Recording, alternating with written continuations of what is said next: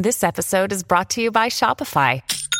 Forget the frustration of picking commerce platforms when you switch your business to Shopify, the global commerce platform that supercharges your selling wherever you sell. With Shopify, you'll harness the same intuitive features, trusted apps, and powerful analytics used by the world's leading brands. Sign up today for your $1 per month trial period at shopify.com slash tech, all lowercase. That's shopify.com slash tech.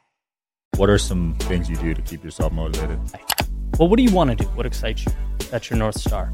Out of what you did today, what pushed you towards your North Star and what didn't?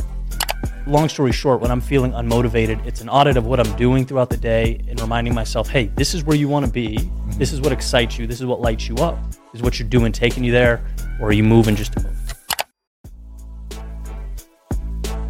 Welcome back to the show, guys. I'm your host, Sean Kelly. We're back on the Digital Social Hour. Got with me a great guest for you guys today. 150 million views on YouTube, inspiring millions of people. Thanks for coming on today, Eddie. Hey, Sean, thanks for having me, man. Yeah, so I found your channel and I was watching the videos, and that's the type of content I used to watch when I was just starting my journey, and it really got me in the right mindset. So I love what you're doing for people, man. I appreciate it, dude. That's what it's all about. Yeah. It's uh it's always the reason that I create, the reason I do what I do is because I feel like so much of the time it's a little mind mindset shift, a little Mm. perspective shift away from just recreating that momentum. And so Absolutely. to hear that, yeah, it's awesome. So, what was your mindset shift before you started doing this? Like, what was that moment like? Yeah, it was. Uh, you know, I, I like to uh, to point to uh, Greg McKeown's book, A Lot Essentialism, and so there was was a chapter of my life where it was exploratory, and I knew I wasn't happy, and I know a lot of people find themselves in that place, but I didn't know what I wanted to do. So it was a process of elimination and cutting out the things that I didn't enjoy doing, um, you know, and just trying the you know the the creative road. I was taking uh, the video camera out. I was playing guitar, playing shows in Boston, producing other musicians. I was creative writing, uh, doing all kinds of stuff until I found that that sort of intersection of yes, I love this, and yes, it adds value to people around me. And it's like all in, baby. Right? Yeah. There's your your business model. There's your passion, all in one place. Go. Yeah, I think once you find that, it's it's so easy to work because it doesn't even feel like work. Yeah, exactly. But it take, does take a while for some people. It took me a good amount of time too, because I think at first you got to stack some bread, and it might not be the happiest thing that you're doing. Mm. But I think once you can get there, then you can kind of find it easier, right? Well, that's yeah, and I'm sure you felt that same way. It's like yes, getting to that place is where it's exciting, and you can wake up and crush and feel good about it, and there's passion and purpose. Uh, but there's that sort of valley of despair before that, right? It's like when you jump off and you leave the stable thing uh, to find that thing. There's a lot of discomfort, and there's a lot of uh, you know hurt ego involved you know and it's like can you push through that i, I like to tell the story of uh, being in boston with uh, you know a couple of my friends who were very successful and just meeting new people you know especially we're young young single guys out there right, Right. and the, the question is always what do you do and i found it no one talks about this like i hmm. i really found this the most challenging part was you know it's like i work for a senator i work for goldman sachs i'm like i have a youtube channel idea right it's just not like a, it was hard for me to do Right. that especially back then. Right? Yeah. and so, you know, it was just buckling up and being like, trust yourself, trust your vision, trust what you're doing here. And uh, yeah, I think people need to understand that. Nice. So you, you mentioned earlier you were cutting negative things out of your life when you were depressed or whatever. What were some of those big things that you had to cut out? Yeah, I would say generally it was the idea, um, and it's funny looking back now. It seems so obvious. Like it just I'm not not proud of being there, but finding that switch is one of the most important things I've ever done. Like following directions, following orders, never thinking about how I want to live life. It was always like, what am I supposed to do? Well, you got to get good grades, so you go to good college, so you can get a good corporate job, so you can climb the ladder and get promoted. And like it, it took me to my mid twenties to look around and say like, what do you want? Mm. you know, because this is not it. And you can't be driving to work every day hoping you get a flat tire. That's not life, Right. right? And so, yeah, it was it was putting myself in a position to say no to some of that stuff. Yeah. Um, and you know, that's exactly what I did. I mean, it it felt stupid uh, being, you know, writing speeches. You know, I and it took years before financially I saw that exponential growth. Right? It's creating content, telling stories, sharing ideas without that feedback. And so for me, it was just yeah, I was locking in and uh, and being persistent. And and I like to really emphasize that because there's a lot of growth hacking and stuff now. And trust me, I understand the value. Like no one wants to hit their head against the wall forever. Right. But the expectation can't be that you're just going to wake up and crush it right? There's some dedication.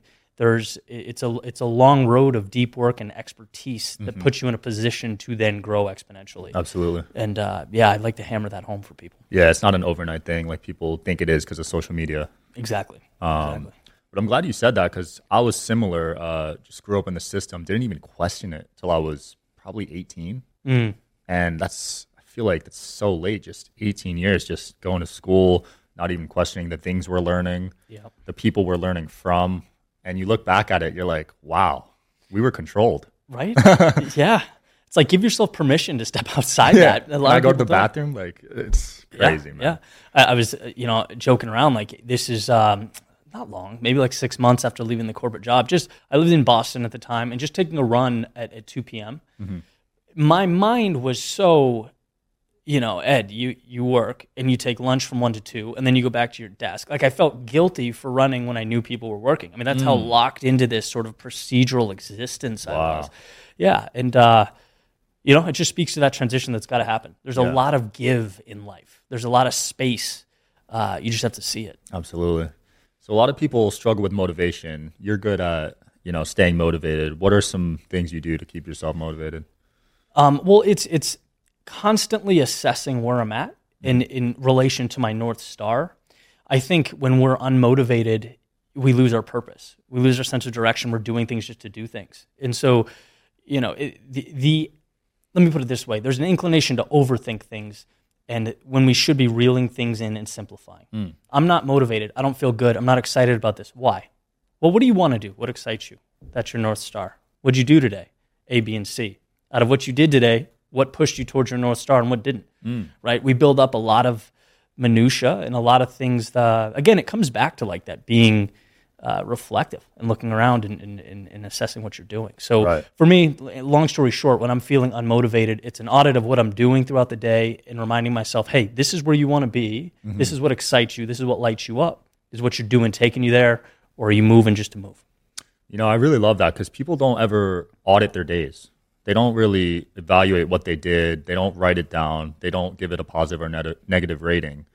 But that's so simple. Like everyone can do that, and I feel like it could help in the long run, right? Yeah, I, I mean, it's uh, it's funny how many things, and it's not a one and done thing. Like for me, it's a you know a repeated conversation. I like to take walks and, and, and really think about that stuff, and uh, like how many things sneak in to your life that you do, and they become part of your day to day, and but they don't bring you anything. They don't light you up. They don't make you better. They're not pushing you towards where you want to go, but we do them. Um, and I think, uh, yeah, that recognition's huge. Nice. What age were you when you really found happiness, like just pure happiness? Like, did it take a while? Yeah, I, I think happiness, and it's funny. I, I, I actually wrote a speech about this. I get this message maybe more than any other, and it's Eddie. How can I be happy all the time? Right, and and to me, that is just a tremendous like misconception. We're humans. We have a range of emotions. We're up, down, everywhere in between. Life is not all rainbows, butterflies, and bliss. Right. Uh, and I think the first thing is understanding that. And then the second thing is, you know, when things do go wrong, when the wheels fall off the metaphorical wagon, to be able to look around and say, okay, this is part of life. This isn't ideal, but where's the value? Like, what can I take from it? And uh, it's not the most intuitive thing. Like, when we're going through our own hell, it's not intuitive to be like, hey, there's something great in here, right? And, I, and I get that. I'm, I'm, you know, practical in that sense.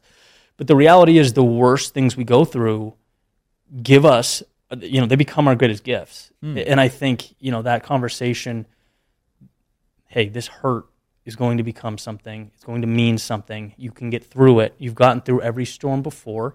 So give yourself grace and understand that there's value here. Mm-hmm. Those little conversations are huge.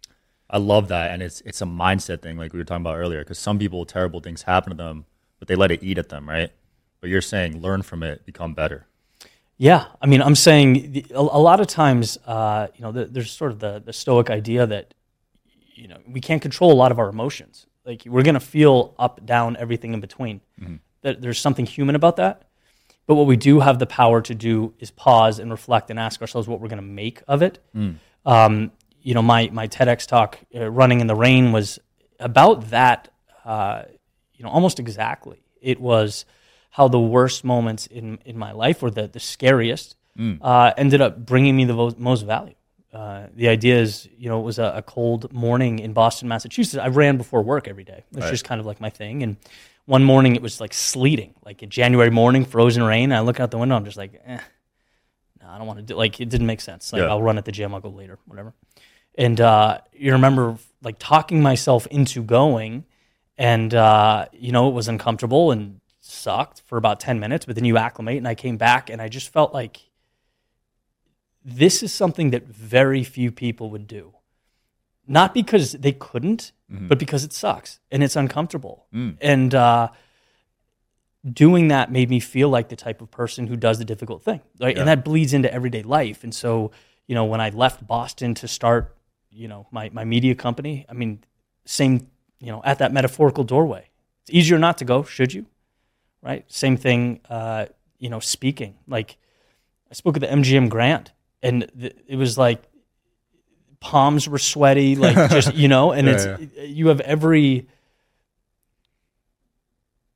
It's almost like your mind is trying to find ways to get you out of it, mm. right? And so just by stepping into that, yes, you acquire the skills, but also you teach yourself that you do hard things, and there's yeah. value to that. So that day you went on the run, you felt like David Goggins. I did. Yeah, I did. Yeah, it, it's it's hilarious. It was. uh It just seems so trivial it's like, why would I do this? Yeah. You know, but, uh, you know, those things make you over time. Something about running, man. I used to be a distance runner too. And uh, the runner's highs, you just get so much clarity. Yeah. Like, yeah. I recommend running for a lot of people to, such a good stress reliever, right? It's a form of meditation. Yeah. It's beautiful. You know? Yeah, there's nothing like running.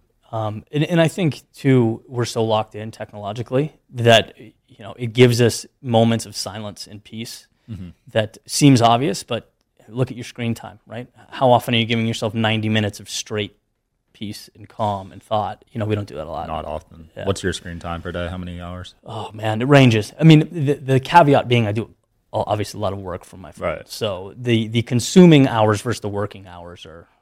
That makes me feel better. Yeah. Because I'm at like six, I think. But I'd like to tell myself I'm probably working for about five. Yeah. Yeah. Okay. So that okay. makes me feel better. Yeah, I mean that's you know responding to responding to DMs, emails, creating content, yeah, that's all content. work. Right? It's all yeah. in that box. Absolutely. So. so. meditation. I know you've spoken about this. What role does that play in your life? Uh, for me, like, and it's funny, you know, I, I, understand meditation has a very specific meaning to specific people. Um, it, it's it's had a lot of flexibility mm. to me. You know, sometimes it is going outside on the porch, and uh, you know, uh, just breathing for 15 minutes. Sometimes it is a run and just being at peace with myself. Sometimes it is, uh, you know, journaling. The idea, the overarching theme is you need to cut away from the fast pace of your day to day and be alone with your thoughts. Right. Yeah. I mean, as long as, as that's happening in some capacity, uh, that's that's the aim. Yeah, I agree. Have you tried the Wim Hof method yet? Um, I started uh, doing ice baths. Ice baths. Yeah, nice. yeah. There's a place uh, that, that, opened up uh, near me called the Space, and I just yeah, they have like little uh, tubs. You just yeah. hop in. How sauna. many degrees is it? It ranges. It's funny. The the earlier you go, the colder the water is. Oh yeah. Yeah, yeah. But uh, I think between 38 and I've seen as Whoa. high as 55. 38 is low. Yeah. Most people do like 50, I think. No, it's for the most part it's in the low 40s there. Okay. Yeah. Damn. Yeah. It's cold. And how many minutes are you in there? Uh, five or six. Yeah, it's all mental, man. It is. Yeah, it is. It's uh, it's like the biggest thing that taught me is uh, you just get in. Yeah, you know, because it's it's so unbearingly uncomfortable that if you're touching it or, or trying to get in slowly, you'll talk yourself. Oh out, yeah, right. So just jump like, in there. You just set the timer. The first like twenty seconds are the worst, right? And then probably yeah. yeah. and then the end, like uh, you know, when you start shivering, that that may be more mental discomfort than anything else, but like when you are aware that your body's shivering, something right. about that creates panic. It's like a fight or flight almost. Exactly. Yeah. But that's actually the part that's good for you, the shivering. Yeah, that's that's what I've heard. Yeah, so they say not to like wrap yourself in a towel or anything. Like they say just to wait it out. Yeah, yeah, yeah. and that's usually what I do: the sauna for about ten minutes before, nice. and then pop right in. Yeah. Going to the YouTube side, I mean, you've built an incredible business there, over 150 million views. I mean, how did you scale to that level? Consistency, brother. Yeah, it was. Uh, you know, it's there are, are, are seasons in in life for sure, and in my business, I can certainly say the same. And uh, you know, I'm at a position now where I'm pivoting, mm-hmm. But for about eight, seven or eight years, you know, it was write and create and add value. You know, and that's really, uh, you know, my thought was if I'm adding value to millions of people, if I'm the 1% at what I do, there's never going to be an issue monetizing anything, right. So just get really good. And so I've, you know, in the past, like the first couple of years, like I'm barely even in my videos. I'm not spending time on micro content or stories. You know, there's um, sort of a, a couple philosophies. It's like you want to spread yourself thin. There's a lot of social media platforms, a lot of opportunity. Um, but for years, it was no YouTube, right? Hammer it. Let this be your thing. And uh, now that I have uh, the resources and the reach and the opportunities, now it's like all systems go on on scaling and getting your message to more people. So it's it's certainly been a pivot and somewhat of a trend uh, progression. Which videos were like the most viewed ones on your channels? Uh, it's the compilations, the really long three hour compilations that you'd think most people would say, I don't have three hours. Right. Right. But uh, yeah, people really enjoy just kind of setting it and walking or driving or whatever it is they're doing. Yeah, it's crazy how life comes full circle because I'm almost positive I used to listen to those in college, Yeah. and now you're on a podcast with me. It's so funny how that happens. Yeah, happens, it's right? crazy. So when you look at motivational speakers and you look at the greatest ones, Mm. who's on your Mount Rushmore top four motivational speakers all time? Oh man, there's so many, and the styles are so different. Hmm. Um, I, I'm going to put Jordan Peterson there, even though you know he certainly wouldn't call himself a motivational speaker, but I think uh, his stuff is very engaging. Uh, I think you have to put Tony Robbins there, sort of, the course. the OG. Um, man, who are the other ones? What about uh, is Les Brown? I love Les Brown. Les Brown. Yeah. Maybe Les Brown and Eric Thomas, just Eric because I feel like they are, yeah, they're the sort of foundational, you know. it's a good list, man. Yeah. Can't argue that. I like the Peterson one. I'm Yeah. listening to his audiobook literally right now, actually. Oh, really? Yeah, Th- that guy, man, he's uh, he's something else. He's a brilliant mind. yeah, brilliant. Who are some people like that you watched a lot and you know took some lessons from them?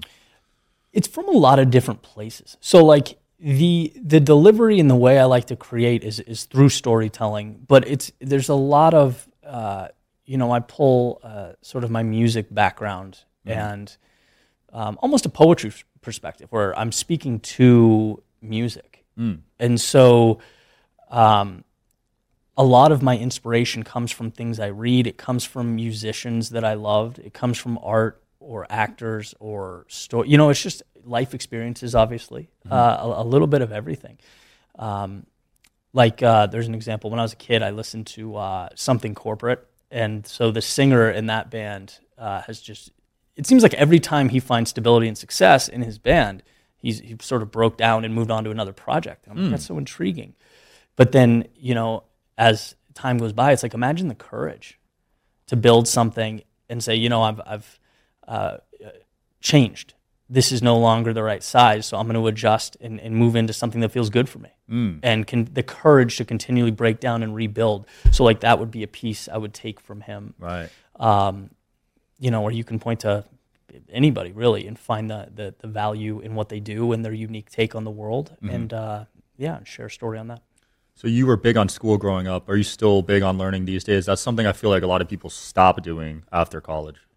yes I, well, I think the landscape there has changed dramatically Yeah. you know it, it's funny like college definitely for me it was one of the most important things I've ever done, and that's for two reasons. It's because of uh, being on the rowing team there, D1 Athletics. Oh, I- nice. yeah, I thought I worked hard. I had no idea till I did that. um, and then uh, writing, like learning how to write. Uh, you know, as a political science major, so you really learned how to be analytical and, Mm. and put your thoughts in a way that I never uh, you know, never would have done prior to that. Mm-hmm. Uh, so it was valuable for me. But as time goes on and the resources are out there, like with YouTube and Audible and all these podcasts, you know, we're in such an incredible place, Mm-hmm. information age, where you can have a curiosity and the means are there to just 10 exit, 20 exit, you know, Yeah. delve fully into that curiosity. So to me, I think what education means has changed. It's not necessarily a degree, you know, now it's what are you willing to commit into reading and learning and watching the videos and listening to Mm-hmm. the podcast.